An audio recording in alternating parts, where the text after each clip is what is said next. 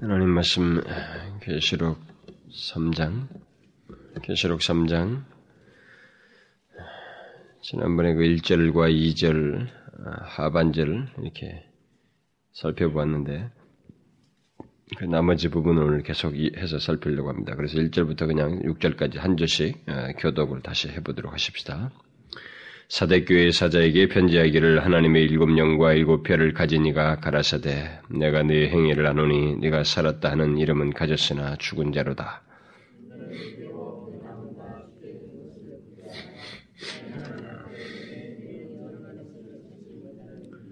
그러므로 네가 어떻게 받았으며 어떻게 들었는지 생각하고 지키어 회개하라. 만일 깨지 아니하면 내가 도적같이 이르리니 어느 시에 네게 임할는지 네가 알지 못하리라.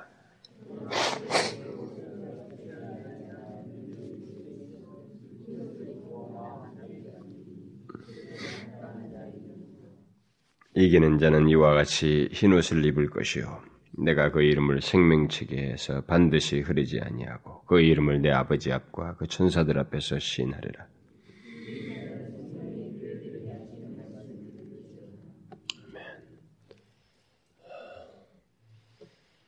우리는 지난 시간에 이, 내용 중에 일부죠. 그 전반부 내용 1절과 2절을 근거로 해가지고 특별히 1절 하반절, 2절 하반절의 내용을 근거로 해서 어, 살았다는 이름만 가지고 있을 뿐 실상은 죽어 있는 사대교의 실상에 대해서 살펴보았습니다. 그리고 그런 실상은 얼마든지 우리들의 현실 속에서도 존재할 수 있다고 하는 것을 역사 속에서 그런 현실들이 사실 뭐 계속적으로 있었다고 하는 사실, 뭐 이런 것들을 통해서 우리 자신들을 살펴보는 시간을 가졌습니다. 결국 그런 현실은 어떤 외식의 현실이고 여기서 살았다는 이름은 가졌으나 죽었다고 하는 이 현실은 그 외식된 외식된 그리스도인들이 외식된 교회 그런 현실을 말하는 것이다라고 그랬습니다. 생명 없이 형식적인 모습을 가지고 있는 그런 현실들, 그런 교회의 실체들, 그런 모습들을 우리가 아, 총망라에서 생각할 수 있는 것이다라고 했습니다. 계속해서 그렇게 외형만 아, 살아있는 듯 할 뿐 실상은 죽어있는 이 사대교회를 향해서 주님께서 제시하신 그 치료책, 다시 말하면 그들이 그런 상태에서 살아날 수 있는 길이 무엇인지, 아, 그리고 그렇게 해서 끝까지 어, 자신들을 더럽히지 않고 생명 있는 자로 살 때에 그 서게 됐을 때 그들에게 주어지는 약속은 하나님의 그 보상이라고 할 수 있죠. 상이 무엇인지에 대해서 이제 우리 나머지 내용을 오늘 살펴보려고 합니다. 먼저 주님은 여기 살았다는 이름만 가졌을 뿐 실상은 죽어 있는 사대교회를 향해서 이제 그들에게 그 상태로부터 살아날 수 있는 치유치유로서 몇 가지의 그 그들에게 요구되는 것을 이렇게 제안하시고 있습니다. 너는 일깨워 그 남은 바 죽게 된 것을 굳게 하라. 그리고 나서 이제 3절에 가서 그러므로 내가 어떻게 받았으며 어떻게 들었는지 생각하고 지키어 회개하라. 이것이 이제 그런 살았다는 이름만 가졌을 뿐 실상은 죽어 있는 그들로 그 상태로부터 그들이 살 수 있는 하나의 그 길로서 주님께서 제시하신 치유책입니다. 그런데 이, 어, 2절 하반절과 그 3절 그 하반, 어, 상, 어, 3절 상반절 이 내용은, 근데, 어, 그 2절 상반절이죠. 2절 상반절과 그 3절 상반절 이 내용은 먼저 2절 상반절에 제시한 이 말씀에 대한 어떤 좀 더 구체적인 설명이 그 3절 상반절이라고 말할 수도 있겠습니다. 잘 보시면 주님은 그 3절 상반절에서 어, 그러므로 네가 어떻게 받았으며 어떻게 들었는지 생각하고 지키어 회개하라 이렇게 하고 난 다음에 만일 일깨지 아니하면 그러니까 이 앞에서 3절 3절 상반절에서 말한 것이 3절 상반절에서 치유책으로 제시한 것이 결국 일깨는 것과 관련되어 있는 것입니다. 그래서 2절 상반절에서 네가 너는 일깨어라. 일깨어야 한다라고 말했던 그 일깨우는 것과 관련된 것임을 시사하고 있습니다. 아, 그러므로 우리는 먼저 여기 3절에서 말한 것과 같이 그 깨어나는 것, 그 3절 그 상반절에 말한 것이 결국 일깨우는 것을 말한다고 했을 때, 여기 이미 일깨우는 것이 죽은 상태로부터 일깨우는 것, 그 이것이 결국 무엇인지를 먼저 어, 살펴볼 필요가 있어요. 아, 사대교회는 이미 지난 시간에 제가 살펴 여러분 언급을 한 대로 실상은 죽어 있다고 그랬습니다. 이들의 상태는 실상은 죽어 있다고 그랬어요. 그런데 주님은 그 상태로부터 살 수 있는 길로서 첫 번째 그들에게 제시한 것이 대안으로서 제안을 하신 것이 뭐냐면 일깨워야 된다. 일깨워라. 이렇게 말을 하고 있습니다. 자, 죽어 있는데 살 수 있는 길로서 일깨워라. 이렇게 말을 하고 있습니다. 주님께서 사득교를 향해서 죽은 자라고 한 것은 이제 이것은 그러면 어떤 것을 의미하는가? 일깨우는 것이 살기로 제시했을 때 그럼 여기 죽은 자라는 것은 무엇을 의미하는가라는 것이 이제 우리에게 문제가 되겠습니다. 이 죽은 자다라고 했을 때 내가 내 행위를 하니 내가라고 하면서 결국 너로 자꾸 지칭하는 것은 이 사대교회 전체를 두고 얘기하는 것입니다. 그런 걸 놓고 볼 때 일단 교회 전체 그 영적 상태가 죽어 있다는 것이 일차적인 강조점이라고 말할 수 있습니다. 그런 가운데서 그들 가운데 진짜 영적으로 죽어 있는, 완전히 죽어 있는, 다시 말하면 뭐, 아직 그리스도를 어? 진실로 믿지도 아니하는 사람이 있고, 또 그런 가운데서 그냥 외식의 때만, 외식만, 예, 그런 외식의 옷만을 입고 있는 그런 사람이 있을 수 있고, 또, 그 중에는 어떤 사람은 이제 믿었었으나, 믿었었으나, 이제 한, 지금 현재 상태가 깊은 외식의 어떤 상태에 빠져 있을 수도 있습니다. 어쨌든 이 핵심적인 여기서 죽었다고 하는 것의 일차적인 강조점은 전체적으로 이들의 영적인 상태가 죽어 있다라는 것을 이렇게 시사한다고 말할 수가 있습니다. 왜냐하면은 또 뒤에 가서 보면 그들의 그 옷을 더럽히지 아니한 몇몇 사람이 있다라고 하는 겁니다. 그 중에서도 그나마 경건하고 신실하다고 하는 어떤 사람들이 있는 것을 시사하고 있기 때문에 여기 서 완전히 전체가 죽어 있는 것처럼 말할 수는 없지요. 결국 주님께서 이 교회가 살 수 있는 치유책으로서 제시한 것이 결국 주님은 제일 먼저 일깨어라. 그러니까 그들의 힘 현재 상태의 교회가 전체적으로 일깨우는 일깨워야 한다고 하는 것을 시사하고 있습니다. 그럼 교회가 전체적으로 일깨우기 위해서 그러면 어떻게 해 어떻게 그러면 일깨우기 위해서 주님께서 이 일깨워라라는 말씀을 주는 일차적 통로는 누구이냐라고 했을 때 물론 여기서 그 일차적 대상은 그 어, 몇몇 사람 옷을 더럽히지 않는 몇몇 사람이라고 말을 할 수가 있습니다. 여기 일깨워라는 말씀은 완, 어, 영적으로 완전히 죽어 있는 자를 어, 뭐 향해서도 얼마든지 말을 할 수도 있겠지만 일차적으로 교회 안에 있는 그 이 말을 들을 수 있는 이 사람들을 통해서 이 말이 전, 어, 이 역사가 있기를 구한다고 하는 것이 이 본문에서 주님의 말씀에서 가장 어, 적절하다고 봐집니다. 사실 이 부분을 그렇게 해석하는 사람을 먼저 읽다고 보니까 이 상당히 혼란스러워졌어요, 저희도. 이제 두 개의 그런 해석 중에 어떤 사람들은 이런 것을 깊이해 나가요. 여기 죽은 자라고 하는 것이 어떤 상태를 말할까에 대해서 어, 이게 그냥 전체적으로 그냥 이들이 다 그리스도인인데 영적으로 그냥 잠자는 상태에 있다. 이 죽는 죽어 있다는 것을 잠자는 것으로 이렇게 해석을 해버리는 이런 경우가 있습니다. 그러나 여기서 실상은 죽어 있다. 이렇게 말을 하고 있기 때문에 이들의 영적인 전체적인 상태 속에서 정말 죽어 있다고 하는 어떤 분명한 표시가 있고 나중에 몇몇 사람만 더럽히지 아니하였다라고 하면서 그와 같은 사람만 마치 그런 상태로서 이기는 자의 모습을 가진 자에게 이런 약속 뒤에서 언급하는 귀한 결국 하나님과 영원한 영생의 어떤 복을 얻게 되는 것들을 약속하고 있기 때문에 우리는 그것을 어, 여기서 생각할 수가 있죠. 그러니까 전체적으로 어, 영적인 그 죽어 있다고 하는 그런 상태 속에서 단지 일깨워라라고 하는 이 말씀을 하시는 것은 그 몇몇 사람을 통해서 이 일깨울 수 있다. 일깨우기를 원하시는 이 주님의 메시지를 여기서 우리가 일단 볼 수가 있습니다. 일단 저는 그렇게 이 본문을 해석하는 게 적절하다고 봐져요. 예, 그래서 중요한 것은 뭐냐면 교회 안에서 결국 죽어 있는, 죽어 있다고 하는 영적, 영적으로 죽어 있다고 하는 공동체, 그 다음에 사회, 민족 어떤 현실에 있어서 그 현실을 일깨우는 일차적 통로는 결국 무엇이겠는가라고 했을 때 일차적 통로는 그 안에 깨어 있는, 더럽히지 아니한 하나님의 말씀을 들을 수 있는 여전히 하나님을 향하여서 그들의 어떤 경건한 진실한 상태를 가지고 있는 그 사람들의 일차적 통로라고 하는 것을 여기서 시사를 하고 있습니다. 네, 그런 걸 놓고 보면은 뭐 역사적으로 보면 언제든지 하나님은 항상 그 소수를 통해서 구체적인 게 잠자던 상태, 죽어 있는 상태로부터의 회복, 이 깨어나는 일을 항상 하셨던 것이기 때문에 이 사대교를 향해서도 주님은 바로 그런 메시지를 시사한다고 할 수가 있습니다. 사실 이런 내용을 좀더 제가 한 번 더 나누어서 설명하고도 싶은 어, 욕심이 있었습니다만 너무 이게 길게 끌 수가 없고 빨리빨리 지나가야 되기 때문에 제가 오늘은 그 부분을 크게 언급을 하지 않으려고 합니다만은 저는 오늘날 이 시대도 오늘날 조국 교회의 영적인 현실 속에서도 우리가 바로 이와 같이 만일 사대교회 같은 그런 메시지를 이 세대를 향해서 주신다면, 만약 하나님께서 말씀하신다면, 또 우리들의 교회를 향해서도 이런 말씀을 하신다면 어떨까? 그러면 이 세대 속에서 하나님께서 결국은 이 세대를 깨울 수 있는 통로로서 결국 누구를 두시겠는가 이거예요. 아무리 말해도 잠자는 것 같고 죽은 자와 같이 말해도 들어보 무슨 말인지를 알아듣지 못하고 그들에게 깨우는 메시지를 해도 알아듣지 못하는 사람을 또 일을 하겠는가? 그건 아니겠죠. 깨있는 사람이죠.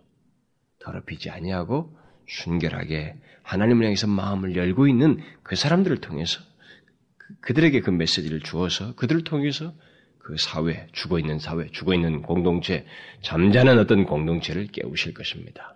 지금 사대 교회에 또 주님께서 일차적으로 주시는 메시지는 바로 그 사람들을 향해서 하고 있습니다. 이 메시지가 가장 크게 전해질 수 있는 그 더럽히지 아니한 몇몇 사람들을 일차적으로 이 메시지를 하고 어, 이 메시지를 통해 예, 주어서 하나님은 일깨우기를 원하시고 있습니다. 물론 사대교회 전체를 향해서 주셨습니다. 그리고 이 사대교회에게 이것이 읽혀졌을 겁니다. 이미 우리가 앞에 1장에서 살펴보았던 것처럼 이 교회 요한 계시록은 각 교회 일곱 교회에 보내져서 그것이 공개적으로 읽히도록 했기 때문에 분명히 사대 교회도 이것이 공개적으로 읽혀졌을 것입니다. 그러나 이 메시지 속에서 시사하는 것은 자 그들이 마치 잠자는 상태에 있던 완전히 죽은 상태에 있던 간에 이 메시지가 읽혀짐으로 인해서 충격을 받고 아 일깨워야 된다. 깨어나야 된다고 하는 그 절박한 필요를 느끼고 지금부터 주님께서 제안하신 이 제안을 따라서 그들이 반응을 하였다면 그들은 분명히 살아날 것입니다. 그러니까 메시지는 하나님의 메시지는 상태가 완전히 제로 상태일지라도 그 메시지가 전해지는 때에 그 반응하는 것을 통해서 역사가 일어날 수 있어요. 역사가 일어날 수 있습니다. 그러나 이 전체적인 잠자는 분위기, 전체적으로 죽어 있다고 하는 이 상태 속에서 상당수가 죽어 있다고 하는 이 상태 속에서는 전체가 읽기 원하는 그 일을 기대하는 데 있어서 주님께서 일차적으로 그래도 역사하시는 통로로서 세우시고자 하고 이 메시지를 그래도 크게 그의 귀에 들려주는 대상자들은 더럽히지 아니하는 몇몇이다라는 것입니다. 결국 그들이 그들을 통해서 하나님은 이, 이 사대 교회를 어, 깨우시고자 하는 어떤 주님은 그런 의지를 분명히 여기서 드러내고 있다고 봐집니다. 저는 종종 이런 생각을 해봅니다. 교회 안에서 어떤 사람이 이게 예수를 믿기 시작해서 막 열심히 있는 것이 참 기뻐요. 기쁜데 어떤 때로는 그 사람들이 이렇게 조금 이렇게 가다가 너무 이렇게 굴곡이 심할 정도로 이게 주저앉고 넘어지는 모습을 자꾸 봅니다. 그래서 막 신뢰를 두었다가 금방 또 실망을 해요. 그러니까 어떤 때는 그런 사람들을 보면서 저 사람이 언제나 좀 믿음직하게 클 수 있을까? 흔들리지 않고 요동하지 않을 수 있는 그, 그때가 언제가 될까? 어떤 말씀을 주어도 그 말씀을 받아들여서 그 말씀에 인하여서 이렇게 반응을 진실하게 할 수 있는 상태가 되려면 얼마나 걸려야 될까라고 하는 의문을 저는 종종 갖습니다. 그러니까 우리는 신앙의 연륜, 진실한 연륜은 무시를 못한다는 거예요. 진실한 연륜은 무시 못합니다. 외식되고 형식적인 연륜만 깊었지 길지 형, 위선적이며 어? 그런 형식적인 신앙을 가졌을 때는 문제가 크죠. 그지만은 진실한 신앙의 태도를 가지고 하나님 앞에 섰던 그 오랜 연륜은 그야말로 무시 못하는 것입니다. 결국은 그 사회 그, 그 사람의 주변에 잠자는 많은 공동체를 깨우는데 주님은 바로 그런 사람을 통하는 거예요. 무엇을 말을 해도 알아듣는 것입니다. 아직 이제 처음 말하는 사람은 뭘 말해도 그게 무슨 말인지 아는 것 같지만 반응이 더디고 깊이가 없어요. 반응의 깊이가. 그런데 깨어 있는 이 몇 사람, 신실하고 하나님의 말씀이 항상 들으려고 요동하는 가운데서 지켜왔던 이 사람은 주님이 어떤 말씀을 들어도 설사 자기가 해당되지 않는 말씀을 들었음에도 불구하고 그 사람은 그것을 더 효과적으로 적용하고 그 말씀을 효과적으로 현실에 적용하여서 보고 깨어서 하나님 앞에 나오는 그런 분명한 모습을 보인단 말이에요. 그래서 항상 하나님의 일하시는 방, 방식 중에 하나가 바로 깨 있는 소수들이죠. 더럽히지 아니한 소수. 이런 사람들을 통해서 일을 하시기 때문에 이 메시지는 일차적으로 그들에게 가장 큰 여파를 미쳤을 것이라고 봐집니다. 그리고 이 죽어 있는 전체의 실상이 사대교의 실상을 그 상태로부터 깨우기 위해서 주님께서 여기서 그들을 먼저 이 말씀을 통해서 그들을 통해서 일하시 어, 그들을 깨우고자 하는 의지를 여기서 보여주고 있다고 믿어요. 어떤 사람들, 어떤 사람은 뭐 이렇게 말할 수 있겠죠. 대부분이 죽은 자와 같은 상태 속에서 순결함을 유지하고 있는 이들에게 뭐 일깨워라. 그 남은 바 죽게 된 것을 굳게 하라. 이럴 말은 굳이 필요가 없지 않겠느냐. 이렇게 생각할지 모르지만 이 공동체가 전체가 죽어 있는 데는 이들도 책임이 있는 것입니다. 이들이 있었음에도 불구하고 이 사회, 이 공동체가 죽어 있다고 주님께서 말씀하시고 있어요. 그러니까 그들이 있었음에도 이 교회가 죽어 있다고 하는 것은 그들에게도 책임이 있다는 것이에요. 그리고 그들, 그들은 이 공동체가 죽지 않는데, 않도록 하는데, 하나님께서 일하시는 어떤 통로로서의 적극적인 역할이 있었어야 한다는 것을 시사합니다. 네, 그렇기 때문에 이들도 마땅히 들어야 되고, 아까 말한 것처럼 또 진실한 사람은 어떤 말을 해도 설사 자기에게 해당되지 않는다 할지라도, 비록 나 외에 실제로 죄악에 빠진 어떤 사람을 향해서 주신 말씀이랄지라도 이 사람은 그것을 인하여서 자기와 연관시켜서 상황을 보고 해석하고 그것을 기도하는 독특한 모습을 보인다 이 말입니다. 그렇기 때문에 이들에게는 이 상황을 해결하는데 이 죽어 있는 교회를 깨우는 데 있어서 가장 적절한 주님의 통로인 것입니다. 그러므로 주님은 그들에게 자신들도 그런 상태, 에, 자기들의 상태가 어떤지를 직시하고 일깨는 것이 필요할 뿐만 아니라 그 공동체 전체가 일깨도록 하기 위해서 그 교회의 구루터기로서 책임이 있다는 면에서 그들에게 일차적으로 일깨워라 라는 말을 동시에 하고 있는 것입니다. 우리는 이런 메시지를 같이 들어야 돼요. 이 세대가 다 어, 영적으로 암흑 것 같다, 잠자는 것 같다, 라고 했을 때 그 메시지를 1차적으로 듣는 사람이 누구이겠어요? 누구이겠습니까? 깨 있는 사람들이에요. 자기는 사실 잠잔다, 너희들은 죽어 있다라는 말에 해당되지 않지만 그 말에 가장 기민하고 그리고 적극적으로 반응할 사람은 바로 깨 있는 사람인 것입니다. 바로 그런 효과가 이 사대교회 주님의 메시지 속에 감추어져 있습니다. 우리는 하나님께서 에스겔에게 사람들이 회개치 아니한 것에 대한 책임을 그에게 묻겠다고 하셨던 것을 잘 알고 있습니다. 하나님께서 말씀하셨잖아요. 인자야, 내가 너로 이스라엘 족속의 파수꾼을 삼음이 이와 같으니라. 그런즉 너는 내 입의 말을 듣고 나를 대신하여 그들에게 경고할지어다. 가령 내가 악인에게 이르기를 악인아 너는 정령 죽으리라 하였다 하자. 네가 그 악인에게 말로 경고하여 그 길에서 떠나게 아니하면 그 악인은 자기 죄악 중에서 죽으려니와 내가 그 피를 너의 손에서 찾으리라. 참, 저는 이 예스게를 향해서 주신 말씀이 항상 충격적이에요. 이 같은, 결국 이와 같은 맥락에서 영적으로 죽어 있는 사대교회 공동체 내에 죽어 있는 그 사대교회 공동체 내에서 이 순결한 그 몇몇 사람은 책임이 있는 거예요. 거기 책임이 있는 것입니다. 물론 본문에서 주님께서 이 같은 말씀을 하신 것은 책임을 추궁하겠다라는 말은 아니에요. 일차적 의도는 그게 아닙니다. 오히려 주님의 의도는 아무리 영적으로 죽은 곳이라 할지라도 만일 그곳에 구루터기 같은 몇 명이 있으면 그 죽은 곳이 살아날 수 있다고 하는 소망의 메시지를 주고 있는 것입니다. 오히려 그게 일차적인 의도예요. 그렇지만 이 내용 속에 바로 그런 것들을 에스겔이 했던 말과 같은 것들이 다 감춰져 있다 이 말입니다. 왜냐하면 전 이 교회를 향해서 죽어 있다, 실상은 죽어 있다라고 통칭해서 말을 하고 있기 때문에. 그래서 우리는 이 같은 주님의 이 선하신 의도 아래서 물론 예, 이 본문을 봐야 됩니다. 왜 하나님께서 절대 다수가 하나님을 등진 세대를 향해서 어, 예레미야나 에스겔을 통해서 그들에게 경고하며 외쳐야 할 절대적인 필요성을 말씀하셨는가? 응? 왜 하나님은 이 절대 다수가 하나님을 등진 그 세대를 향해서 그 백성들을 향해서 예레미야나 이 예스겔 같은 선제를 통해서 외치라고 이렇게 반드시 외쳐야 한다고 이렇게 세우시면서 그렇게 하셨는가?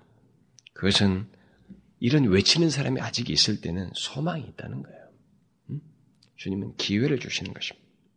그러니까 어느 공동체든 어느 사회든 소망은 거기에 깨어서 하나님의 말씀을 듣고 외칠 자가 우리들의 실상이 어떠한지를 하나님의 말을 대연할 수 있는 하나님의 마음을 이렇게 표현해서 이 세대에 자기가 죽어 있는 잠든 사회를 향해서 표현할 수 있는 사람이 있으면 소망이 있다는 것을 시사하고 있는 것입니다. 사대교회는 아직까지 소망이 있었어요. 아직까지. 그것을 말을 하는 것입니다. 여기 몇몇 사람이 남아있다고 하는 것은 소망이 있다는 것입니다. 그래서 주님은 그 소망을 붙들라는 것입니다. 잃지 말라는 면에서 지금 사대교를 향해서 메시지를 주시고 있는 것입니다. 구루터기가 남아있으면 언젠가는 다시 거기서 새순이 나고 다시 무성해질 수 있는 것처럼 주님은 바로 그런 맥락에서 끝까지 순결함을 지키면서 그 죽어 있는 주변을 위해서 경고할 것을 그래서 견고한 신앙을 가지고 그들에게 계속 경고하면서 깨우는 일을 하라는 면에서 이 메시지를 1차적으로는 이 깨있는 사람에게 주고 있다고 할 수가 있습니다.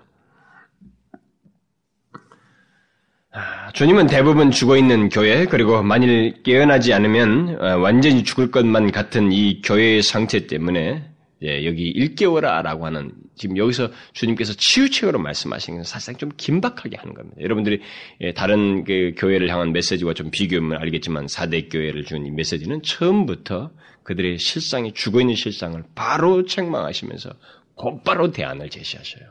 곧바로. 그러니까 1개월아. 이 말은 굉장히 긴급한 명령입니다.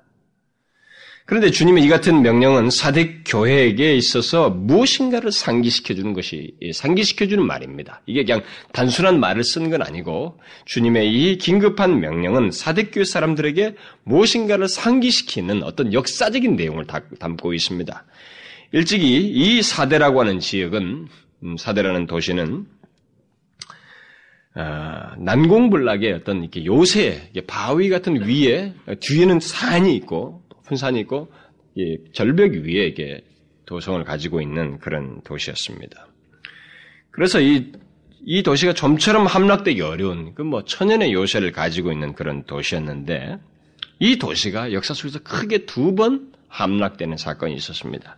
근데 그 두 번 함락된 사건이 어, 역사적으로는 그 페르시아의 고레스 왕 때이고 또 다른 하나는 그 안티오쿠스 에피파네스 당시 아마 된 것 같습니다. 근데 이 고레스 왕이 이 성을 함락시킬 방도를 모색하라고 부하들한테 시켰다는 거예요. 역사적인 자료에 하면.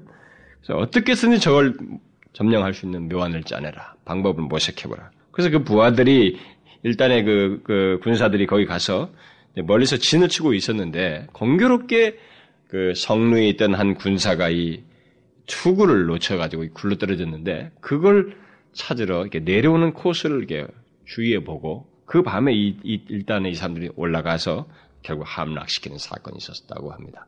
근데 이들이 올라가서 딱 막상 그걸 따라서 올라갔을 때는 성루에 파수꾼이 하나도 없더라. 전원이다. 하나도 지키는 사람이 없었다는 그 밤에. 그렇게 해서 그 성이 쉽게 함락된 사건이 있었습니다. 그 거의 비슷한 방식으로 그, 그 안티오쿠스 당시에도 이게 음, 함락됐던 것으로 기억하고 있습니다. 그러니까 약 그 사건이 있은 뒤 약 200년 뒤에 그 헬라의 안티오쿠스가 점령할 때도 똑같은 비슷한 방식으로 거기가 함락됐다고 합니다. 결국 이 사대라고 하는 지방은 자기들이 그 결정적인 함락이 다 깨어나지 못함을 일깨있지 깨있지 못함으로써 있었던 것이었습니다. 바로 주님의 말씀은 지금 사대교회가 자기들이 살아있다, 문제가 없다, 괜찮다고 하면서 실상은 죽어 있는데 그런 상태 속에서 전혀 자기들에게 있어서 영적인 상태, 무방비 상태로 있었던 것입니다. 그래서 바로 그런 그들을 향해서 긴급하게 명령하시는 거죠. 마치 그렇게 멸망했던 것처럼 망했던 것과 같은 위기 앞에서 너희들의 실체를 보라는 맥락에서 일깨어라 라고 하는 명령을 긴급하게 하시고 있는 것입니다. 그래서 우리는 종종 그 안일함과 방종스러운 현실을 평화라고 생각할 수 있습니다. 여러분 그것은 참 위험한 것입니다. 역사 속에서 항상 뭐 민족이든 어떤 단체든 그리고 뭐 기업이든 또 우리 개인이든 가정이든 간에 이렇게 아니라고 방종스러운 가운데서 이렇게 문제가 없는 거 있잖아요. 그것은 평화가 아닙니다. 그것은 파멸을 앞에 둔 일종의 고요와 같은 거예요.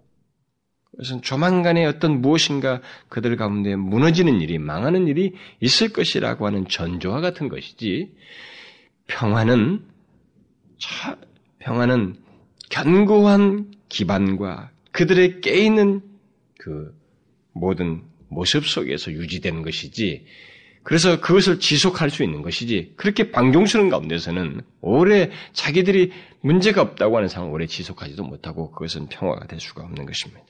주님은 사대교회가 바로 그런 상태에 있다는 것이죠. 만일 현재 상태에 계속되어 있다면 너희들은 지금 방종스러운 것이거든요. 그들은 진정한 평화를 누리고 있는 게 아닙니다. 안일함 가운데 빠져 있는 것입니다. 그래서 만일 현재 상태에 계속 있게 된다면 이전에 그 도시가 그 안주하다가 망하였던 것처럼 내가 너희들 가운데 도적같이 임하여서 뒤흔드는 그래서 심판하는 일이 있을 것이다. 이렇게 말씀을 하시고 있는 것입니다. 그래서 만일 일깨지 아니하면 내가 도적같이 이르느니 어느 시에 내게 임할는지 네가 알지 못하느니라. 그들은 동일한 그에 있어서 언제 누가 침략해 올지를 모르는 그런 상태에 있으면서도 안일하게 있다가 망했었습니다. 바로 동일한 그런 논지로 지금 말씀을 하시고 있는 거예요.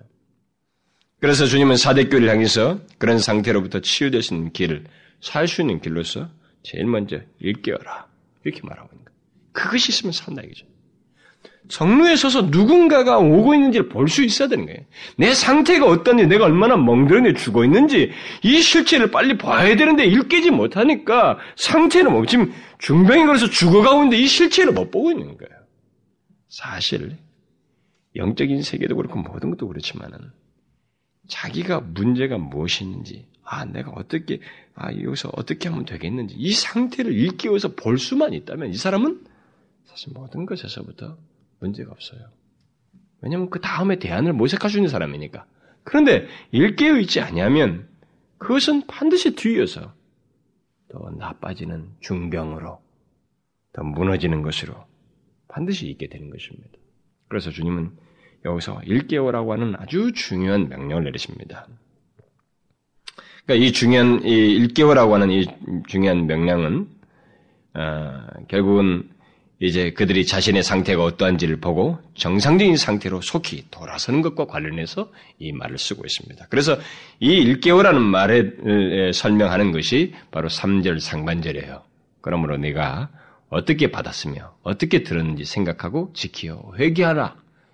만일 일깨지 아니하면 그 지금 이것이 일깨는 거예요. 결국 그들은 일깨우는 것은 뭐 그냥 눈을 뜨는 그런 문제가 아니고 그들의 영적인 어떤 이전에 죽어 있는 상태에서부터 이렇게 다시 회복되는 결국 회복될 수 있는 최초의 일들이 자기 안에 일어나는 것 지금 이것을 일깨우는 것으로 주님은 말씀을 하고 있습니다. 그래서 이것을 좀 이제 설명을 할 필요가 있는데 아, 제일 먼저 주님은 바로 그들이 어, 어떻게 받았으며 어떻게 들었는지를 생각하라 이렇게 말을 하고 있습니다. 그들이 일깨우기 위해서 제일 먼저 그들은 어떻게 받았으며 어떻게 들었는지를 생각해야 하나, 생각해야 한다고. 명령어죠. 다 명령어입니다, 여기는. 다섯 단어, 당 동사가 다 명령어예요. 근데, 어떻게들 생각하라. 이렇게 말씀하시고 있습니다. 여기 생각하라는 말씀은 에베소서에서 말씀하셨던 것과 동일한 말씀인데 기억하라는 말입니다. 주님은 일깨는 구체적인 일을 위해서 제일 먼저 무엇인가를 기억하라고 합니다. 예, 이들을 일깨우기 위해서 제일 먼저 제안하는 것은 무엇인가를 기억하라는 것입니다. 그리고 그것을 근거로 해서 지키고 회개하라 이렇게 말하고 있습니다. 근데 모든 것의 시작이 뭐예요? 제일 먼저 하나님은 항상 우리의 이지를 통해서 먼저 일을 하십니다. 제가 항상 여러분들 이해한 것처럼 깨달음이에요. 기독교 신앙은 감정적이지 않습니다. 그냥 느낌으로 기독교 신앙을 하려면 큰 문제가 생겨요. 항상 먼저 깨달음이에요. 깨달음이 무너지기 때문에 인간은 균형을 상실하게 되고 하나님의 진리를 왜곡하게 되고 삶이 신앙이라 신앙과 삶이라고 하는 것이 이렇게 혼란스러워져요. 그러니까 감정적인 충만이라고 하는 것은 채워짐이라는 것은 이럴 수도 있고 저럴 수도 있는 거거든요. 근데 그것을 통제하는 것이 이게 기준자가 아니란 말이에요. 깨우, 깨우 침과 관련되어 있다고요. 하나님은 이지를 통하는 것입니다. 그 여기서도 지금 먼저 기억하라 이렇게 말씀하시는 거예요. 이것이 하나님께서 말씀을 처음에 인간에게 주, 우리에게 어떤 주셔서 우리에게 어떤 메시지를 주어서 우리 깨울 때도 처음 영혼을 깨울 때도 바로 이 분별을 통해서 성령이 깨닫게 하심을 통해서 하시는데 다시 잠든 상태에서 이렇게 이들이 다시 이 전체 영적인 죽음의 상태에서 있는 모든 전체적 교회, 이 전체가 깨어나는 이 일을 위해서 또 먼저 그들에게 상기시켜 준 것은 뭐냐? 기억하라는 것입니다. 무엇을 기억하라는 거예요? 그들이 어떻게 받았으며 어떻게 들었는지를 기억하라. 이렇게 말하고 있습니다. 주님은 여기서 그들이 듣고 받아들인 어떤 내용보다는 어떻게 받았고 어떻게 들었는지를 기억하라. 이렇게 말을 하고 있습니다. 물론 그들은 분명히 처음에 들었던 메시지가 있었습니다. 어떤 메시지가 있었어요. 들은 무엇이라는 게 있었습니다. NIV 성경 같은 부분은 여기서 어, 무엇으로 다 번역을 했어요. 근데 헬란 말은 무엇이 아닙니다. 그냥 어떻게가 맞아요. 우리말 번역이 맞습니다. 그러나 물론 여기서 그들은 무엇인가 처음에 들은 메시지는 있어요. 무엇이 있었습니다. 아, 그리고 그것을 그 그들이 들은 것의 핵심은 두말할 것 없이 복음이라고 말할 수 있습니다. 예수 그리스도가 어떤 분이시며 그가 아, 죽었다가 다시 살아나셨고 또 승천하셔서 다시 오실 것이라는 것, 또 그리고 그로 말미암아 구원과 함께 장차 영광스러운 어떤 그들의 그 누림과 축복이 있을 것이라는 이런 모든 것들과 관련된 것입니다. 그런데 여기서 주님이 기억하라고 하는 것은 그 내용보다는 현재 죽어 있는 이들이 과거의 그 말씀을 그런 모든 복음, 주님의 말씀을 어떻게 받았고 어떻게 들었는지를 기억하라는 것입니다. 이들은 처음에 이 말씀을 하신 거 보면 이들은 처음에 복음을 주님의 말씀을 잘 듣는 듯 했고 잘 받아들였던 것 같아요. 처음에는 그들의 어떤 그런 태도가 있었던 것 같습니다. 분명히 무엇인가 그들은 이 태도에 두드러진 모습이 있었어요. 그들은 마치 우리에겐 이것밖에 없다. 막 그들이 그 주님의 말씀을 듣고 처음에 그들이 교회 안에 들어왔을 때 예수를 믿기로 했을 때 그들에게는 그런 복음을 받는 데 있어서 두드러진 태도가 있었단 말이죠. 우리는 이것밖에 없다. 그러면서 그것을 기쁘게 듣고 받아들였던 그런 모습이 분명히 있었던 것 같습니다. 그래서 그들은 아, 주님을 믿고 끝까지 따르겠다고 하는 결심까지 가졌던 것 같아요. 그러나 지금은 그런 모습은 물론이고 그런 마음과 태도를 전혀 볼 수가 없게 됐기 때문에 이제 바로 이것을 얘기하는 거예요. 어떻게를 얘기하시는 것입니다. 그러니까 주님은 그들의 과거 태도를 상기시키면서 바로 그런 태도가 없이 냉기가 감도는 죽어 있는 너희들의 상태를 기억하라는 거예요. 보고 이제 과거의 그런 피로를 회고시키는 거죠. 그것이 있어야 된다는 것을 상기시키는 것입니다. 그러나 지금 이 어, 복음의 필요를 이들은 더 이상 절실하게 느끼지 않고 어떤 복음의 능력도 그들 가운데서 나타나지 않고 또 그러다 보니까 그 복음의 능력이 없는 교회의 실상을 다분히 이들이 가지고 있었던 것입니다. 죽어 있는 교회죠. 그 대신 많은 활동으로 대신 채우고 외식과 습관적인 신앙으로 이 교회는 채워져 가고 있었습니다. 그러니까 주님은 그것을 향해서 살았다는 이름을 가지만 실상은 죽은 자로다. 이렇게 말을 한 것입니다. 자, 그러면 이런 상태 속에서 어떻게 살아날 수 있는가? 주님은 사대교에게 마치 이렇게 말씀하시는 것 같습니다. 너희는 복음의 내용 못지 아니하게 너희가 들은 내용 못지 아니하게 복음을 듣고 받아들이는 마음과 태도의 변화가 있어야 된다. 이렇게 지금 말씀하고 있는 겁니다. 이 어떻게는 바로 그것을 말하는 것입니다. 그들에게는 다시 생기가 필요했던 것입니다.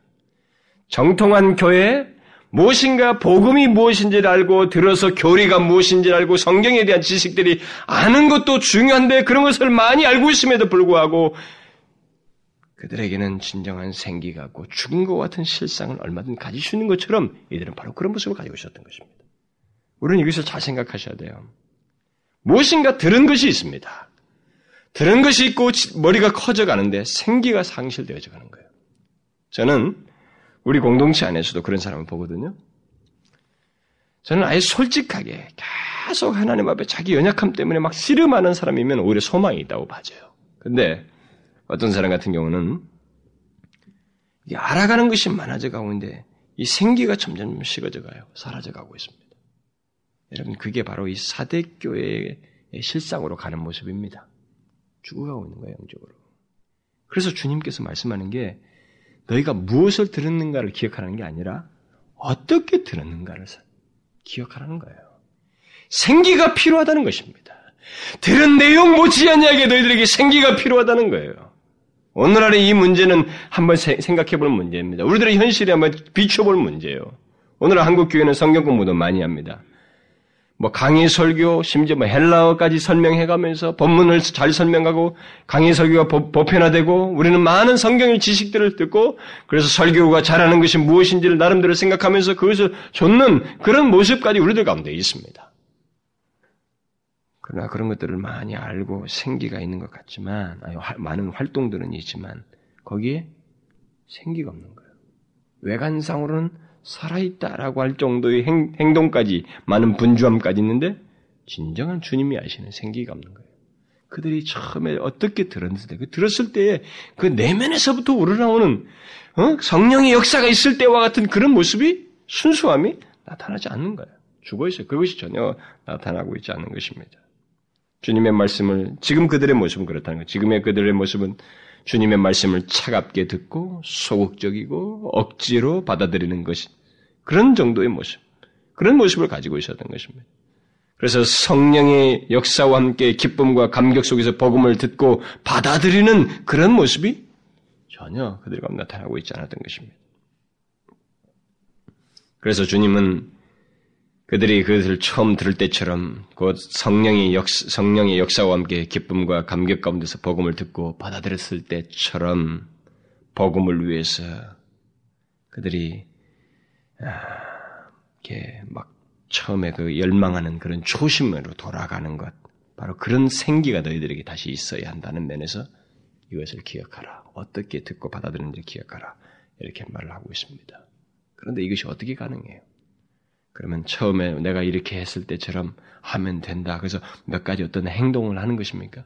어떻게 듣기 위해서 그냥 기억해 보는 것이고 그때 처음 들었을 때처럼 뭐 그냥 어, 태도를 견고하게 예배들을 말씀을 듣는 태도를 이렇게 좀 흐트러지지 않고 있는 그렇게 하면 되는 것입니까? 그건 아니라고요. 제가 지난 주일날 낮 예배도 설교했다시피 우리는 몸 하나 움직이지 않고 눈동자 하나 움직이는 것 같지 않아도 생각은 방황할 수 있는 것입니다. 말씀을 듣는 생각, 순간에 우리는 다른 것을 생각을 하게 되고 조금 교묘한 것은 그런 말씀을 듣는 가운데 갑자기 기도 문제를 생각하고 뭐 나의 영혼의 건강 문제를 생각하고 더 하나님 앞에 잘 해봐야 되는데 왜 그게 나옵니까? 아주 교묘한 사단의 역사에 의해서 그런 일까지 생긴단 말이에요. 그렇게 가만히 잘 듣는 문제가 아니라 또 다른 문제가 여기 있는, 있어야 되는 것입니다. 그것은 주님의 말씀, 말씀대로 이전에 자기들이 어떻게 복음을 받았고 어떻게 들었는지를 기억하며 그것을 구하는 일이 있어야 한다는 것입니다. 구한다는 것은 뭘 말하겠어요? 그들이, 그들이 무엇을 위해서 이렇게 기억을 해야 된다는 것입니까? 옛 태도를 기억하고 그 태도를 다시 모방하라는 게 아니라 그 옛 태도 속에서 있었던 무엇을 찾아야 된다는 거 아니겠어요? 구해야 된다는 거 아니겠습니까? 그게 뭡니까? 성령의 역사인 것입니다. 바로 주님의 말씀을 그들이 받고 들을 때 있었던 성령의 역사를 기억하고 구해야 한다는 것입니다. 어떻게 받았고 들었는지를 기억하라는 것은 궁극적으로 그것을 말하는 것입니다. 이전에 그들이 복음을 받고 들었을 때 생기가 있었던 것은 그들이 어떤 태도를 취했기 때문이 아니라 성령의 역사가 있었기 때문이었습니다. 그래서 죽은 상태에서 깨어나라면 바로 이전에 어떻게 복음을 받고 들었는지를 기억함으로써 그 모든 것 속에 결정적인 것인 바로 성령의 역사, 성령으로 말미암은 생기를 구하는 것이 있어야 한다는 것입니다. 그래서 주님은 이 사데교회에 나타나신 사데교회 자기 자신의 모습을 나타내시기를 일곱 영과 일곱 별을 가지신 이로 나타나시고 있어요. 일곱 영은 뭡니까? 성령을 가리킨다고 이미 일장을 언급할 때 말을 했습니다. 죽은 상태에서 일, 깨어나려면 성령의 도우심과 역사가 있어야 하는 것입니다. 존 스토트 같은 사람은 여기 어떻게를 그냥 무엇으로 해석을 해버려가지고 이 무엇이 아예, 아예 성령이다 그렇게 해석해버려요. 성령을 받, 받고 어, 성령을 듣고 막 이렇게 해석을 합니다. 그건 좀 너무 인위적입니다. 죽은 상태에 있던 사대교회가 일깨는 것과 관련해서 지금 말을 하고 있는 겁니다. 어? 그것과 관련해서 어, 그들이 그 이 성령이 성령을 통해서 그들에게 어떤 그 어떻게 들을 때 있었던 그 역사가 다시 그런 생기가 있어야 된다는 것을 말을 하고 있는 것입니다.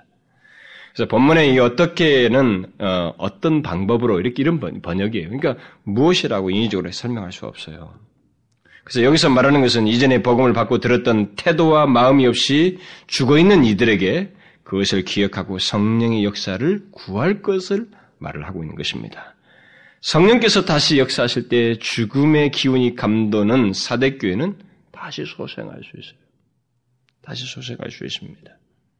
경건한 몇몇 사람들은 그것을 알고 구애하는 것입니다. 그들은 분명히 아는 사람들입니다.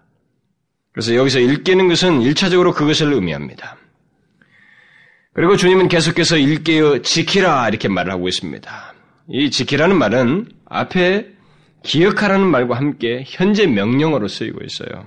그러니까 이것은 여기 기억하라는 말은 아니 지키라는 말은 어떤 계속적인 활동을 말하는 것입니다.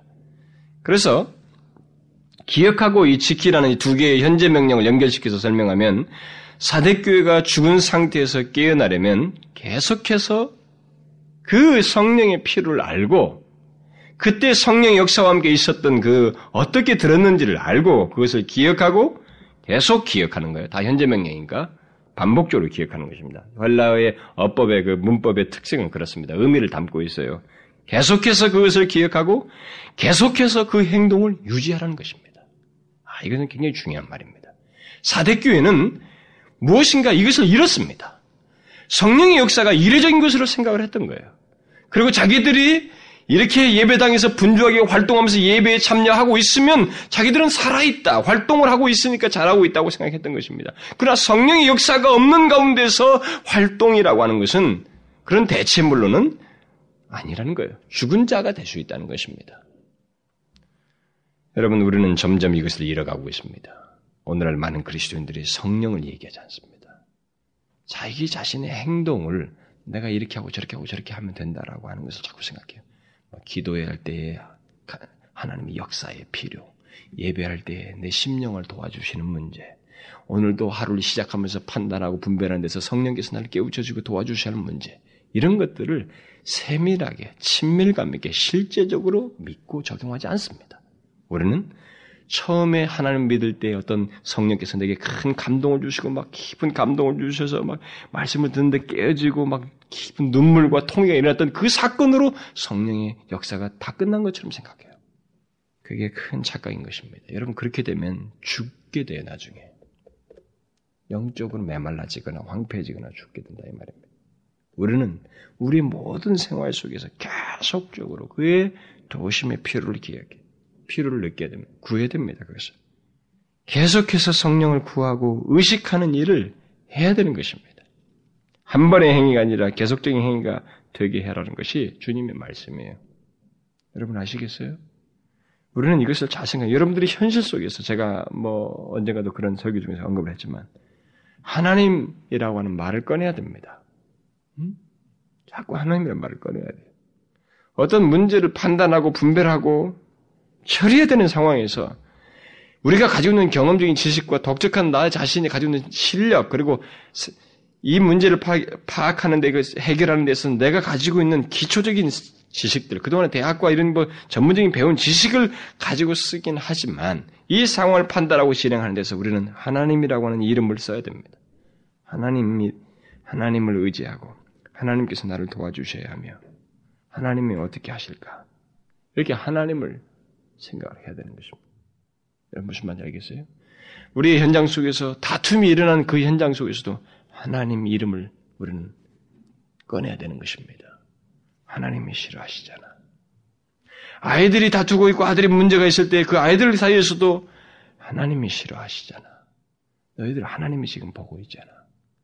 우리는 모든 삶의 현장 속에 하나님을 끌어들여야 됩니다. 그와 함께 있어야 돼. 그를 제외한 가운데 있으면 우리가 영적으로 메말라져 버립니다. 겉모양은 그대로 있습니다. 주일날 교회 가서 예배하고 있고 성경 구절도 하고 성경 공부도 하고 모든 것이 다 있기 때문에 활동도 하고 직분도 맡아서 잘하고 있습니다만 실제 내용 속에서 하나님 없이 살 수 있다 이 말입니다. 성령의 생기를 상실한 가운데서 살 수 있다 이 말이에요. 그렇기 때문에 현실 속에 모든 문제 속에 우리들의 분별하고 처리해야 될 상황 속에 성령 하나님을 꺼내야 되는 것입니다. 그분의 이름을 우리가 거론하여서 의지하고 구하는 일을 해야 된다 이 말입니다. 이것을 기억하라는 거예요 지금 너희들은 현실 속에서 이것을 망각하고 너희 교회가 전체적으로 이것을 지금 망각하고 있다는 것을 상기시켜주고 있는 것입니다. 그다음 하나님은 여기 주님은 회개하라는 말을 덧붙이고 있습니다. 근데 이것은 어, 어법으로 보면은 현재 명령이 아니고 부정과거 명령이에요. 뭐 이런 어법을 말하는 것을 여러분들 제가 요한일서 강의할 때도 언급을 했습니다. 헬라어의 본문을 설명하는 데서 이 부득불 명령어는 조금 설명할 필요가 있어요. 왜냐하면 의미를 담기 때문에 부정과거 명령이라고 그러는데 이 말은 현재 명령이라는 것은 항상 반복적이에요. 계속 그렇게 하라는 거예요. 반복적으로 그렇게 하라는 것인데 부정과거 명령은 한 번 단회적이에요. 한 번에 딱 끝냈어요, 과거에. 그래가지고 결과가 있거나 완료됐거나 뭐 이런, 이런 것입니다. 그러니까 이것은 앞에 기억하고 지키는 것은 현재 명령인데 계속적으로 하라고 하는데 여기 회개라는 것은 과거 명령이에요. 완료된 행위를 지금 말을 하고 있습니다. 그렇다면 이 말의 그 현재적인 의미는 뭐예요? 지금 현재 이렇게 된 사람들에게 죽은 사람들에게 회개하라고 했으면 이들에게 현재 이 회개하는 말과 어떤 의미가 있어야 되잖아요. 무슨 의미겠습니까? 이것은 완료된 행위, 그들이 그들에게 있어서 완료된 행위죠. 예수를 진실로 믿는 사람들에게 있어서의 완료된 행위입니다. 그 죄를 회개하고 그리스도를 영접하기로 했던 과거의 그 회개, 그 전환, 그것을 무색해 하는 현 상태로부터 돌이키라는 것입니다. 무슨 말인지 알겠어요? 이미 돌이키기로 했는데 이 그것이 무색해 될 만큼 현재가 엉망이 되어버렸다. 이거 죽어 있는 것처럼 덕지덕지 되어 있다. 더러워졌다 이 말입니다. 그것을 무색해 하는 현 상태로부터 돌이키라는 것입니다. 너희들의 입지를 견고히 하라는 것입니다. 주님의 말씀은 생각 없이 우리에게 하시는 말씀은 아니죠. 어떤 말씀을 하셔도 주님께서 이 말, 이 단어를 쓰고 이 말 표현을 썼을 때는 다 의미를 담고 하시는 말이죠. 주님께서 앞에서 일깨어라. 긴급하게 내리신 명령은 바로 이런 것들을 다 포함하는 것입니다. 그들은 어떻게 복음을 듣고 받았는지, 그때 그 성령의 역사와 함께 기운, 그것을 기억하고, 그것의 필요를 알고 구하면서, 그것을 계속적으로 유지하고 지키고, 그래서 현재 그런 상태를 무색해 하는 모든 상태로부터 돌이키는 일을 하는 것. 이게 바로 너희들이 살기 위해서 일깨우는 것이다. 너희 교회가 살기 위해서 일깨워야 할 것이다. 이렇게 말씀을 하시고 있는 것입니다. 그런데 주님은 그렇게 일깨워서 덧붙이기를 그 남은 바 죽게 된 것을 굳게 하라. 이렇게 말씀을 하시고 있습니다. 그 남은 바 죽게 된 것을 굳게 하라는 말씀은 거의 죽게 된 현실 속에서 일깨운 자들이 그 남은 바 된 자신들의 신앙과 태도를 굳게 하라는 것입니다. 강하게 하라는 것입니다. 그것이 바로 그 죽게 된 공동체와 현실을 소생케 하는 길이다. 이렇게 말씀해 주고 있어요. 물론 여기 죽게 된 공동체와 어, 현실 속에서 그 남은 바라고 하는 것은 더럽히지 아니한 이 소수를 말합니다. 몇몇 사람을 말합니다. 주님은 여기서 그 공동체 내에 영적으로 더럽히지 아니한 순결한 사람들이 깨어 있는 것이 그들의 존재, 그들이 있다고 하는 것이 이 교회의 소망이고 그들이 깨어 있는 것이 이 죽어 있는 전체를 살리는데 그래도 소망이요 근거요 뿌리고 구루터기라고 하는 것을 시사해 주고 있습니다. 그래서 그들이 그렇게 하기 위해서는 굳게 해라는 말입니다. 자신들의 그 신앙의 그 끝까지 더럽히지 않냐고 그 공동체를 위해서 일깨운 자로서의 그 모습으로 있어야 된다는 것 그것을 말씀해 주시고 있습니다. 그런데 만일 일깨우지 아니한다면 그들은 앞에서 말한 것처럼 도적같이 예고치 않냐고 주님께서 임하셔서 그들을 심판하실 것을 시사하고 있습니다. 교회를 향한 심판은 무엇일까요? 이것은 이미 에베소 교회를 통해서 말한 것처럼 초대를 옮기는 것일 겁니다. 촛대를 옮기는 것이고 그들의 생명이 곧 질식될 것이다고 하는 것을 시사하는 것입니다. 한 교회의 생기가 다 빠져가고 질식됐을 때 어떻게 되겠어요?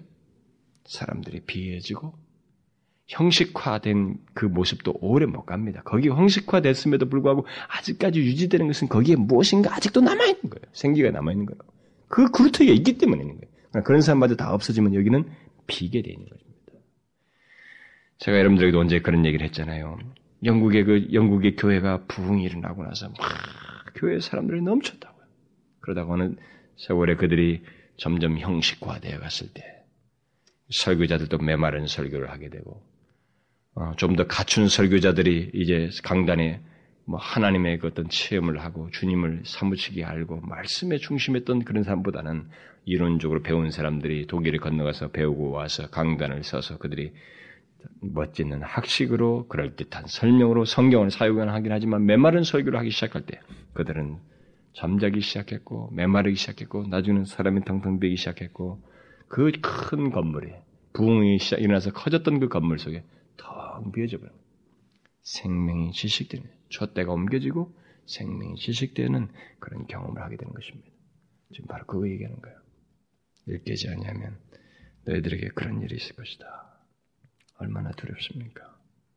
여러분, 우리 조국 교회도 그런 일이 다가오고 있어요. 이미 그런 징조는 많이 보입니다. 많이 보여요. 뭐 이런 말을 하게 되면 괜히 잘난 척 하는 것 같고, 괜히 쓸모없이 하는 것 같아가지고 말하기가 조금 주저스럽지만 부인할 수 없잖아요. 우리가 10년 전과 20년과 다르지 않습니까? 사대교처럼 살았다는 이름을 가진 그런 실상들은 많이 있지만 우리에게 메마름이 심하잖아요.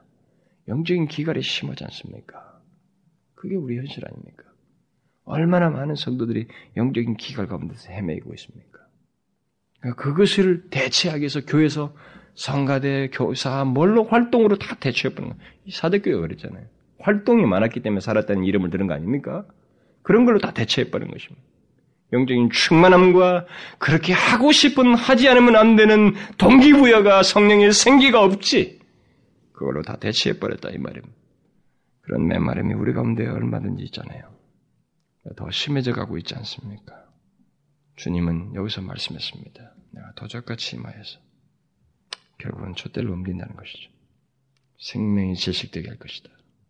우리는 그런 걸 생각하면서 아, 그건 하나님 우리에게 운명적으로 다가와서는 그렇게 생각할 수 없습니다. 우리는 그것을 생각하면서 더 일깨워서 주옥교를 위해서 기도해야 되고 하나님 앞에 구해야 되는 것입니다. 하나님 안 됩니다. 다시 한 번만 우리를 사용해 주십시오.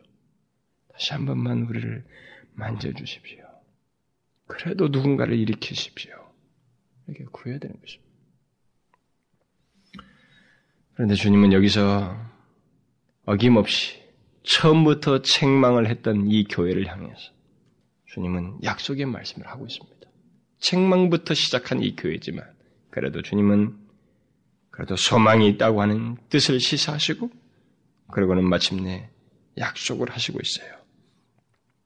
끝까지 더럽히지 않냐고 굳게 하는 그런 사람들을 향해서 주님은 두 가지를 약속하시고 있습니다.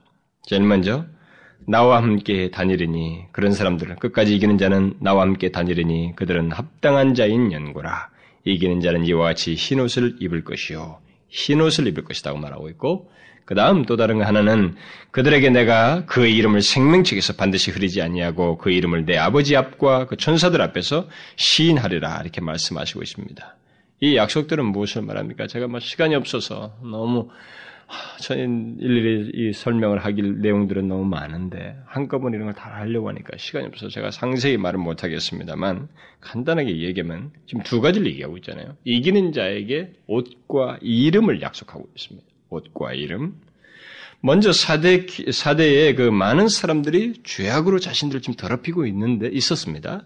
더럽히고 있었지만 그러나 그 가운데서 이 세상의 유혹과 각종 죄의 이 물결 속에서 그것을 거스리면서 저항하였던 소수 그들의 모습을 지금 먼저 본보기로 들고 있습니다. 그들에게는 그래서 더럽히지 아니한 그들에게는 흰옷을 입고 흰옷을 입을 것이다. 그래서 성경에서 지금 말한 계시록에서 흰옷이라는 말이 흰, 이 흰색이 많이 나오는데 이 흰색은 다 천국과 관련된 것입니다. 보편적으로. 그러니까 이것은 완성될 하나님 나라에서 그리스도와 교제하며 그것을 즐기게 될 것이라고 하는 것을 시사하는 것입니다. 일반적으로 그, 어, 그 고대 세계에서 이, 이 말을 썼을 때 이런 흰 옷을 입을 것이다 라고 했을 때 1세기 사람들은 무엇을 의미하는지 알았거든요. 왜냐하면 그들의 사회와 그 역사적 배경 속에 흰 옷을 어떤 사람들이 입는지를 알았으니까. 그때 당시에 흔한 사례로는 그 흰, 흰 옷, 이것이 시사하는 것은 상징했던 것은 순결, 축제, 승리를 상징했다고 그래요. 일반적으로. 그러니까 그들에게 있어서는 축제와 같은 경험을 하게 될 것이다. 다시 말하면 승리의 승리를 그들에게 어? 허락할 것이고 그 다음에 뭐 결국 순결하여서 그렇게 된 것이니까 그러니까 이런 의미들이 다 다분히 다 담겨져 있다고 볼 수 있죠. 근데 이제 특별히 본문에서 강조하고 있는 것은 이제 그런 결과적인 하나님 주님께서 주실 뭐 승리와 그리스도와 함께 영원히 교제하는 뭐 이런 결과를 왜 여기서 그래도 강조하고 있는 건 뭐냐면은 순결이에요, 순결. 더럽히지 않냐는 걸 얘기하고 있잖아요. 그러니까 순결한 영혼을 가진 자는 주님께서 자신과 천국에서 교제, 교제하기에 합당한 자로 여기실 것이다. 이렇게 말하고 있습니다. 여러분, 이 세상에서 자신을 더럽히면서 사는 자는 천국에서 합당한, 합당한 자가 안 됩니다. 여러분, 합당한 자로 여겨지지 않습니다. 물론 이것을 이 주님의 약속 속에 담겨져 있는 이 이면도 동시에 잘 생각해야 됩니다. 천국에서 합당한 자로 주님과 영원히 교제하는 자로 합당하는 자로 여기는 자는 누구냐면 순결한 자예요. 순결한 자입니다. 더럽히지 아니한 자라고요. 이 세상에서 자신을 더럽히지 아니한 자를 말하는 것입니다. 우리는 예수를 믿으면서도 이런 문제를 예사롭게 생각하는 사람들이 있습니다. 이 세상에 살면서 죄악으로 자기 자신을 더럽히는 것에 대해서 그렇게 심각하게 생각하지 않는 사람들이 있어요. 그것은 큰 착각입니다. 보십시오. 오늘 본문에서도 이기는 자라고 얘기하잖아요. 끝까지 더럽히지 않냐고 자기 자신을 예수 그리스도 때문에 지키면서 이기는 자 바로 그에게 이런 것을 약속하고 있지 그들이 이 세상에 살면서 자기 마음대로 더럽히는 자들에게 대해서 이런 약속하는 거 아닙니다. 물론 하나님 나라에 합당한 자가 되는 것은 예수 그리스도의 피로 말미암아 깨끗함을 입은 자입니다. 그러나 여기서 말하는 것은 뭐예요? 바로 그 예수 그리스도의 피로 말미암아 깨끗함을 입은 자는 자신의 삶 또한 불결하지 않다는 것입니다. 죄악에 다릅히지 않는다는 거예요. 그는 계속 순결한 자이다. 순결함을 나타낸다. 그것을 시사하는 것입니다. 그리고 주님은 끝까지 이기는 자에게 그 이름을 생명책에서 흐리지 않냐고 그 이름을 하나님 아버지 앞과 천사들 앞에서 시인할 것이다. 이렇게 말씀하시고 있습니다. 주님이 여기서 말씀하시는 생명책은 아, 고대 시대에 아, 그들의 그 도시 시민들을 기록한 어떤 이 아, 도시 시민들의 이름을 기록한 어떤 기록부를 연상시키는 겁니다. 그러니까 이것이 구약에서도 이런 말이 여러 번 나오지만 이 당대에도 보편적으로 이들에게 지식이 있는 용어예요. 그들에게. 왜냐하면 도시 시민들을 기록한 기록부가 있었으니까. 바로 그런 것을 상기시켜 주는 겁니다. 그런데 그들은 어, 이 고대 사회에서는 시민들을 기록한 기록부가 있긴 있었지만 만일 그들 시민들 가운데 어떤 사람이 죽으면 바로 그것을 지워버렸습니다. 죽은 사람은. 그런데 오늘 본문에서 주님은 뭐라고 말하고 있어요? 끝까지 이기는 자의 이름을 생명책에서 뭐예요? 지워버리지 않을 것이다.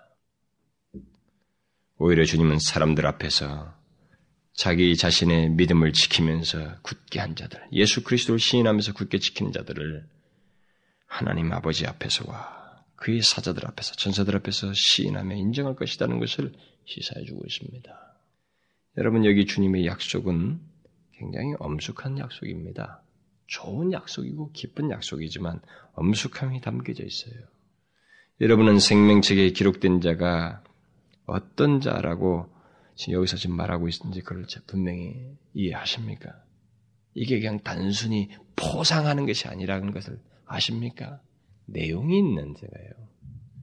여러분 보십시오. 이 계시록이 각 교회에 쓰는 것마다 모든 내용 속에 다 생명책에 기록되는 자, 흰옷에 입을 자가 다 누굽니까? 이기는 자잖아요. 다 내용이 있는 것입니다. 단순한 포상이 아닌 것입니다. 그래서 우리는 이 약속을 대충 생각해서는 안 됩니다. 이, 이 약속 속에 담겨진 엄숙한 내용을 놓쳐서는 안 되는 것입니다. 존 스토트는 이 약속을 설명한 후에 이렇게 말을 했어요.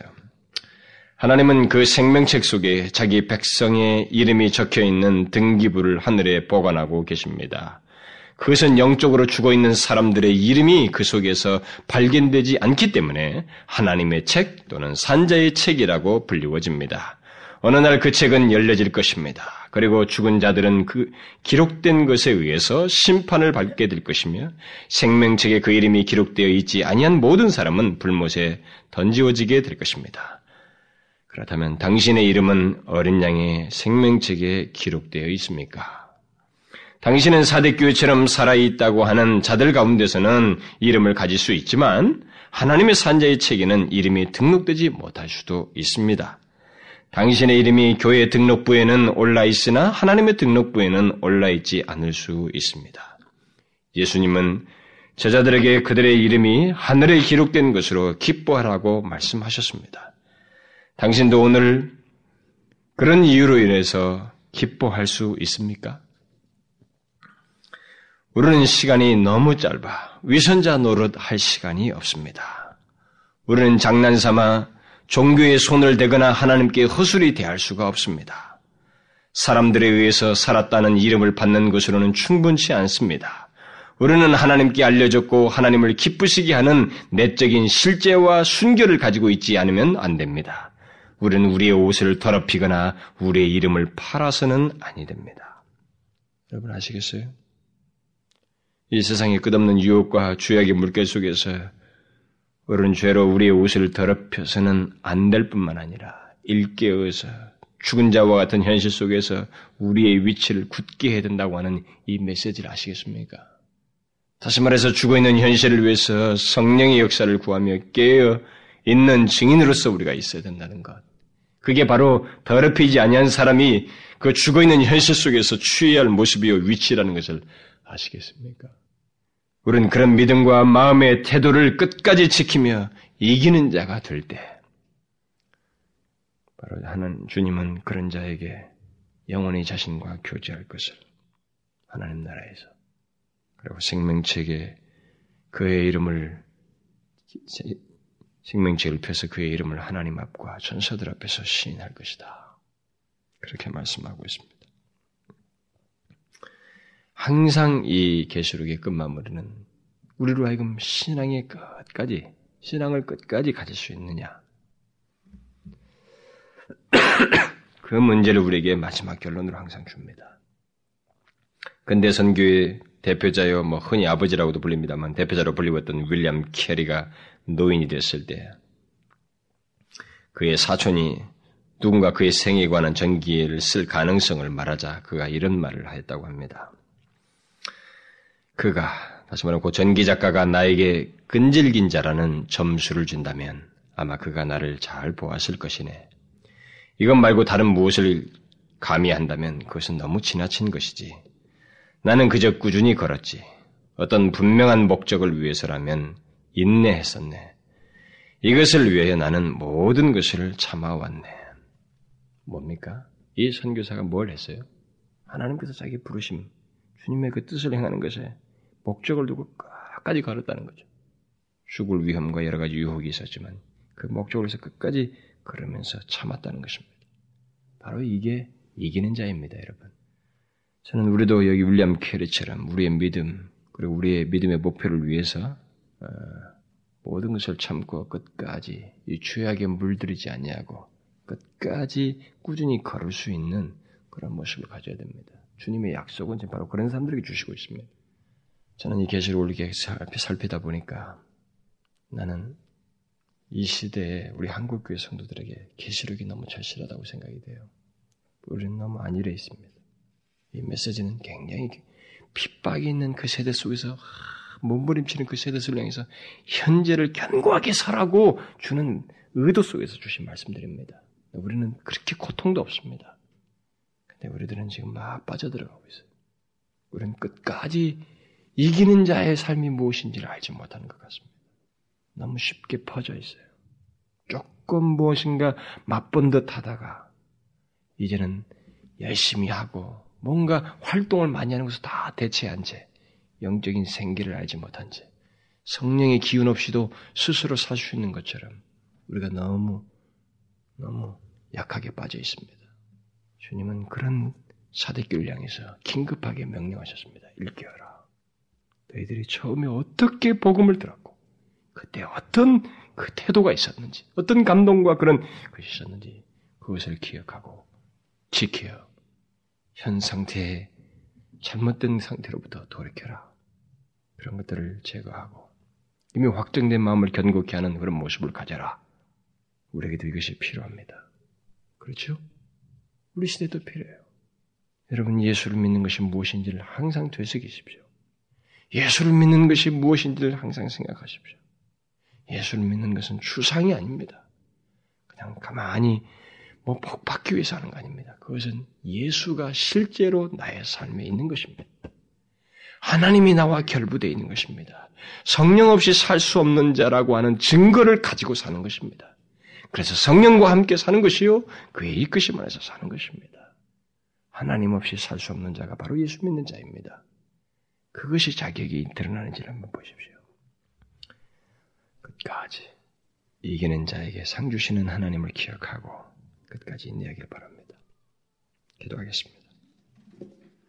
하나님 아버지, 하나님 아버지요, 우리가 이 세대의 실상을 정확하게 보게 해주시고, 무엇보다도 우리 자신의 실상을 보게 해주셔서, 주께서 죽어 있는 상태를 향하여, 점잖은 상태를 인하여 긴급하게 내리시는 명령을 우리가 귀담아 듣고, 주여 이 세대를 위하여 일깨워서 주의 성령의 역사를 구하며 하나님의 이 세대의 깨어남을 위해서 다시 소생할 수 있는 길을 위하여 주께 일깨워서 지키는 파수꾼과 같은 저희들이 되게 하여 주옵소서. 오 아버지여, 조국 교회와 우리들의 형편과 우리 자신들 인하여서 하나님 앞에 구하며 하나님 우리가 나태하고 화석화되지 않도록 우리의 신앙이 더욱 새롭고 더욱 생기가 넘치도록 주를 의지하며 성령과 함께하는 우리들의 신앙의 삶이 되게 하여 주옵소서. 우리 공동체를 더욱 깨워주시고 더욱 믿음 안에서 충만케 하시고 성령의 역사가 하나님의 끊임없이 우리 가운데 일게 하셔서 우리로 하여금 이 세대 속에서 깨어서 이 세대를 위하여 외치며 기도하는 저희들 되게 하여 주옵소서. 그래야 조국 교회를 머지않아 하나님의 깊은 잠에서 깨우시고 은혜가 충만한 다시 회복의 부흥의 때를 보게 하여 주옵소서. 예수 그리스도의 이름으로 기도하옵나이다. 아멘.